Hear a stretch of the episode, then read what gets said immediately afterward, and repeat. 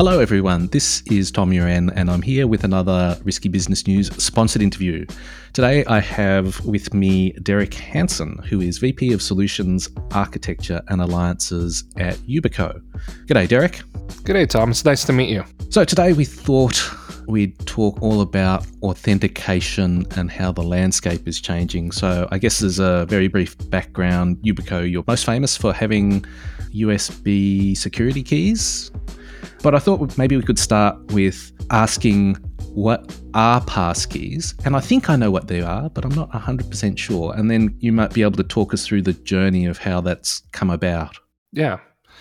I'd love to do that because I think ultimately passkeys are the the conversation of the day. They're in a lot of different places and there's a lot of assumptions about what a passkey is and what a passkey probably more importantly isn't.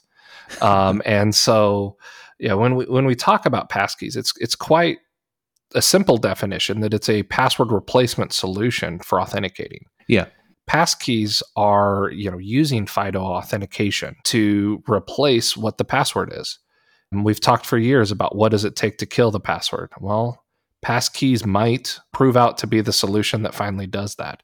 Yeah, so my impression is that a passkey is you fundamentally rely on a device that's got some biometric, and I think it has to have a. Uh, I guess iOS has a secure enclave or some hardware security module. Is that right? Where the hardware keeps a private key and the biometric unlocks it. So, in theory, it can't be extracted from the device.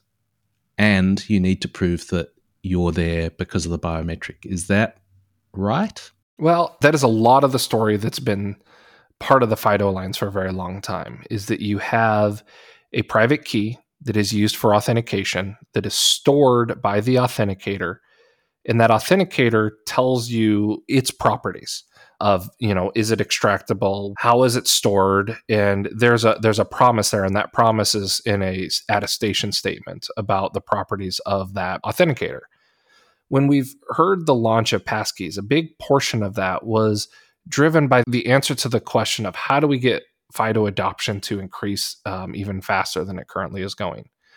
And people started looking at well, what is what is true of authenticators that makes this hard, and that is the fact that the authenticator is a physical device that you have. And if you deal with physical devices in humans, you end up in situations where there's a fear that I'm going to lose uh, that hardware authenticator. And so what happened? It's a reasonable fear, though. People do lose things. exactly, and I'm you know so um, that that's a legitimate concern, and you have to make sure that you have solutions for that. And so one of the solutions that was brought out is that well, what if we change the premise? of the authenticator. And we say that for platforms like iOS and Android, the keys that are in the keychain are now instead of being bound to the device are now synchronized everywhere that that user has an account. Right. And so when apple launched support for passkeys the passkeys would synchronize between your laptop and your phone. Mm-hmm. and with this increased the usability of the passkeys because they were never just on one device. You registered on your phone you were able to use it on your laptop. And that changed how people could use passkeys. Um, and it simplified some of the onboarding, but it came at a, a cost that is that you don't necessarily know where that private key material is stored. And so when I started with passkeys are a password replacement, it was a solution, especially as the syncable passkeys came to market. It was a solution built around the fact that if I have a password, I could write it on a sticky note and give it to you. And so it was targeted on reducing the phishing problem, but not necessarily having all the same security promises that the hardware bound passkeys have. So, which is they can't be copied. Yeah, yeah. In the case of those syncable passkeys, presumably whatever passkey I've created is sitting in my iCloud keychain. And what happens if my Mac, say, gets compromised with one of those uh, what are they called info stealer malware that sucks up your keychain so that is that is the risk that every organization is now having to evaluate with syncable passkeys. Mm-hmm. Is can those credentials be compromised through malware or through anything else? I actually was having a conversation earlier today with somebody where I was like, you know, identity systems are built on top of layers. They are built on top of the layer that the device that you're using is secure mm-hmm. and that it is trustworthy, that the browsers and the clients that you're using are secure and trustworthy, uh, so that the credentials and the sessions that you're passing through all of these actually can reach the service without being tampered with. And the hard part is we know that there is a lot of effort being put into exposing those insecurities in our devices and our browsers and our apps. And so I think that's that's the risk that we now are facing is as the keys can be copied and the keys can be accessed what happens if a passkey is used and there is a compromise? How do i as a relying party address the risks of that? I think that's that's a open part of the conversation right now is we've moved the model where the keys were always on an authenticator and i had a, a known security promise to I have a credential for a user that is stronger than a password. But what happens when things go wrong? Right. Yeah. So, uh, I mean, just at first glance, that seems like a reasonable trade off if you're a massive consumer company with billions of users. It, it's a step forward, right? Mm-hmm. But it seems like there also needs to be solutions where it is, I guess, a pain in the ass, and you need to set up passkeys on multiple devices if you want access from multiple devices for certain organizations. Absolutely, and I think that's what we need to make sure that we're we're clear about is there's passkeys are going to be on a spectrum, mm-hmm. but even the lowest end of the passkey spectrum is better than the highest end of a password one-time password solution. Right. And so there there's no overlap here. This is better. But that doesn't mean that better is going to be the right answer for all, all RPs if you're an enterprise, you may not want your credentials uh, synchronizing between all of the user's devices. You may not want them up in the iCloud account or the Google accounts. You may just want them on devices that you can control. And so there's going to be a spectrum here, depending on who you are and how your users access your system, that is going to be important. And I'd even actually say that Passkeys has made a bigger change for organizations as they look at account lifecycle. Mm-hmm. As a consumer, it's great. I want to use this because now the the platforms are responsible for helping the users recover access back to their accounts if their device is lost or they add a new account. I am not as responsible to manage account recovery at scale, eh, which is a nearly impossible problem when you're dealing with a global customer base. Yeah, yeah, yeah. So I mean, I've used I've enrolled passkeys. Uh-huh. i use them for a couple of services that the ones that have started to offer them, and I'm kind of vaguely curious about. Okay, I've got a passkey. They sort of seem to work, um, but what happens if I lose my device? I guess I've got several devices, but what if there's a fire in my house and does it ultimately come back down to having a password or a phone number or something like that? So we're kind of in a better place, but that still root of trust ultimately gets a bit wobbly. Eh, yes. And that is, it, it, I, wish there was a better answer than yes, because it comes back down to um, when you look at it from that lens of, I've lost all my devices. It comes back down to your account recovery process with the platform what do I need to do with Google or Apple if I need to get back access to my account? And so these are known problems, which is why Google and Apple have solutions for people to use uh, security keys to protect their account. Google has the advanced protection program. Mm-hmm. And it's specifically so there isn't a phishable recovery mechanism on that account. Apple recently launched support for security keys in iCloud accounts we're getting to the place where they're allowing at risk individuals to opt in to a solution where that can't be phished that's in their control. But there's still some sharp edges in these programs which is why it's an opt-in But the counter side of that is the at risk individual list is growing almost daily. It used to be journalists or dissidents, and it's now, you know, social media influencers or people that are doing lots of advertising on your platform or high net worth individuals or anybody that is starting to use their service that's attacked as an individual that list continues to grow. Right. Yeah. So I guess in the example I was thinking of, I was wondering about the security risks of account recovery. That's that's where I was kind of coming from. That can you run an account recovery scam? I guess to take over someone who's is using passkeys. I don't think passkeys change that conversation. Right. When you look at your identity strategy for how you protect yourself, mm-hmm. most of your accounts will use email for account recovery. Yep. So the very first thing you need to do is lock down that email and make that secure. Other accounts will use your phone uh, number for account recovery. And so you need to do some of the basics with your phone company. Uh, in the US, we allow f- number porting.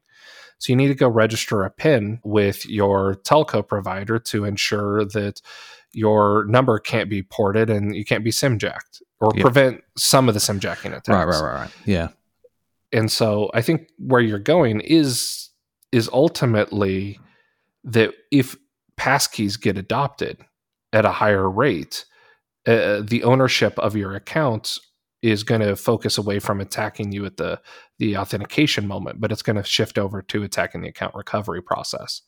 So all of us will have to start looking at how do we deal with account recovery for ourselves as this evolves because that's going to become much more attractive and easier to do because phishing will kind of get locked out of the authentication uh, step.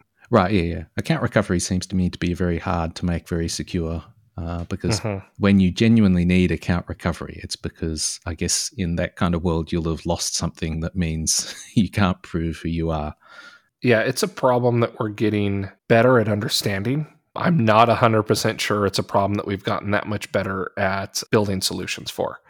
The best advice is basically you have to lock yourself down and distribute keys all over in, in case of you know a disaster. But it's it's analogous to what happens if you're on vacation and you lose your passport. Yeah, it's just an ugly process. Yeah, yeah. Now I'm curious about what the future is for password managers. And I see that some of them have started to incorporate passkeys do they become like the equivalent of iCloud Keychain or Google's? Is it Google's password manager? I think it's your con your conversation is exactly right. Is that they're going after being able to uh, be a manager for your passkeys as well, right? And it's about making sure that users have choice in how they sign in. Maybe they don't want to use the platform provided um, authenticator, or maybe they actually have multiple platforms and I don't have a way to synchronize between Apple and Google. And so I want to use uh, 1Password or Dashlane or something to to synchronize my passkeys. Mm-hmm. The other part of it, we haven't talked much about it, is in the synchronizable passkey scenario. I'm allowed to share those passkeys with people. Mm-hmm. And so, you know, if I'm in a family, I could airdrop my passkey to my my wife or kids. And passkey providers, third party passkey providers, will be able to help manage some of that sharing of passkeys, which makes the security conversation that much more complicated is you don't know who has access to what passkey anymore. But again, it's about being better than a password. Yes. Which you didn't know who had what password before, anyways. Yeah, I, I was exactly thinking that question. Even the word private key kind of assumes that they're private, but then private keys have never really been private. You could share them wherever. Yeah. So where do things like USB keys fit in this world? I think they fit exactly on that spectrum I referred to earlier. Is that you, know, you just said private key, you know, and you were talking about where the private key lives. That is the future of what we're talking about here. Is where do private keys live? Are they living in a place where you have no proof of where that private key is. It could be on any one of a number of devices. It could be shared across any number of people. And then you're going to get into a world where there's some private keys that are they're saying that they're only created on a device. Maybe an MDM solution is, is signing it, so you know that it's on this device. And then there's the spectrum where security keys are going to live, and those USB authenticators are where you know that that key was created on that device. It can't be exported from that device, and it was going to meet your compliance and regulatory requirements. So, again, I think there's going to be a spectrum, and you're always going to need that portable root of trust to go f- between devices or applications to securely enable those other use cases. As you look at a as a passkey world, credential lifecycle management has just gotten significantly more complex. Passwords used to be a very simple process for organizations to manage. They were ugly, but they were simple. It was, hey, I give you a password your first day on the job. Yep. I force you to change that password either occasionally or randomly or because there was a compromise and then oh you got locked out so we'll give you a process to issue you a new password that will force you know go right back into that change loop and that was what happened for your entire time as an employee when we get to this post password world we still have the same day zero day one conversations for an employee but now once they're set up with their first passwordless credential now we have to look at all these other flows that exist which is hey, what is that registration process for the first time I log into a new device? Because that's now a new security risk because all of the synchronized passkeys will get synchronized down to that device the first time I sign in. Right. Yeah. I think it was maybe Dragos or some cybersecurity company had an incident where the threat actor accessed or was in a new hire's email so they were able to get the onboarding credentials. And I guess it was not, you didn't have to physically turn up. When I worked in defense, if you got a new account, you actually had to physically turn up and show your ID. And, but if you don't have that, how do you know? I guess you're relying on email to be secure, which is, well, there's a risk there. Well, yeah, and I think you're seeing work from home and BYOD, mm. and then the, yep. the pandemic changed this entire world where we're now onboarding employees remotely without ever actually having potentially seen them face to face. And if you're talking about a, a, process for compromise, yeah, that first day, that first authentication, there is some serious risk there on how do you make sure that they are who they say they are and that they're the employee that you want to hire is actually the one that gets the credential in that onboarding process at Yubico, we've been looking at this, and we recently announced what we're calling FIDO pre registration, which is the ability to deliver your first credential on a token to you so that we're not emailing you a link. And so we're using a different signal, a physical address, to try and get you a credential. Right, right. So you'll actually get a key in the mail or something like that. Is that the yeah yeah? Right. That's kind of the thought. Is you know we'll just ship you the key and it goes to this address.